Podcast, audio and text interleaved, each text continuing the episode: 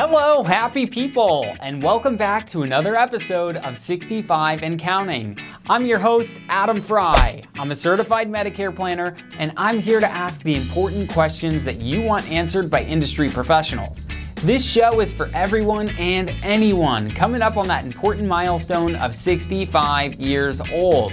That means retirement, it means Medicare eligibility, or it means that you're just plain interested in the world of retirement planning. Whatever it is, on this show, you'll hear from the people that know it best. Welcome back, everyone. Today's episode, we're going to touch on a topic that I have mentioned in a number of different shows. That's right. Today, we're going to shine the educational spotlight on American Retirement Advisor's own original stay or go analysis. I think there's a song that kind of goes with that. Should we play it? Ah, we won't play it. One very common situation we run into as certified Medicare planners is that most people aren't finished working when they hit 65. So, if you're not ready to hang up that work uniform and pick up a fishing pole, what are you going to do about your insurance? There's a lot of misinformation around this subject. Your friends, your family, your neighbors, even your human resources representative are going to have something to say about this.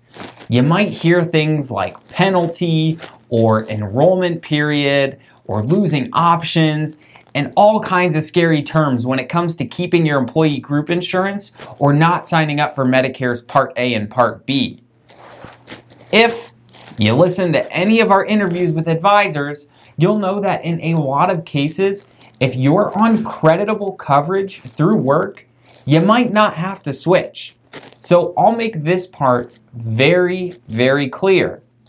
If your employer's group insurance or retiree group insurance is creditable to Medicare, you don't have to do anything. That means that if there's at least 20 employees on that plan, the coverage is at least as good as Medicare's and it has prescription drug coverage, then you don't have to get your A, your B, your D, or anything else in Medicare's alphabet soup. When you're ready to leave or retire your, from your employee group insurance, you get a special enrollment period where you can enroll without penalty. Now, if you're contributing to an HSA or a healthcare savings account and you plan on continuing to do that, you probably don't want to sign up for Medicare just yet, and a certified Medicare planner can tell you why. But how do you know if your coverage is creditable?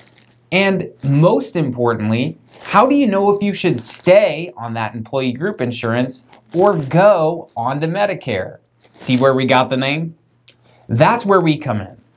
We'll help you determine if your coverage is creditable, and then after that, we've developed an analysis to determine whether your insurance with work or Medicare will be more appropriate for specifically you. American Retirement Advisors developed a simple three column approach to whether or not you should stay or go. At the end of the day, it's a numbers game. We want to know what the best and worst case scenarios look like under each option. So let's break it down. What we want to know is what your employee or retiree plan looks like. We take a look at your annual deductible, your annual maximum out of pocket, and your monthly prescription costs. Then we compare it to what, a met, what Medicare with a Medicare supplement looks like and a prescription drug plan. And then we compare it to what a Medicare Advantage plan looks like. We add up all the numbers in each column and we create an annual estimate of best and worst case scenarios in addition to an estimated realistic annual cost to you. Now here is the best part of this whole thing is we won't have to tell you what to do. The numbers at the bottom of the columns are going to provide you with a clear and accurate picture of what to do. It'll either look like staying on your employee or retiree group insurance is the right choice, or changing to Medicare is the right choice. As fiduciaries, Either answer is good news for us. If the numbers say to stay on your employee group insurance, then that's what we'll recommend you do. Like I said earlier, you can stay on your employee group without penalty if it's creditable to Medicare.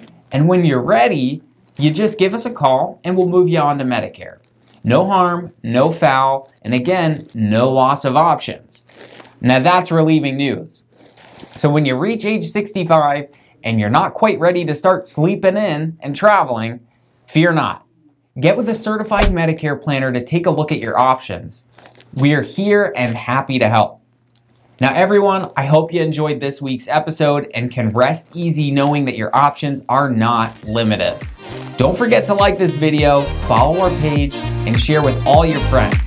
But most importantly, have a great week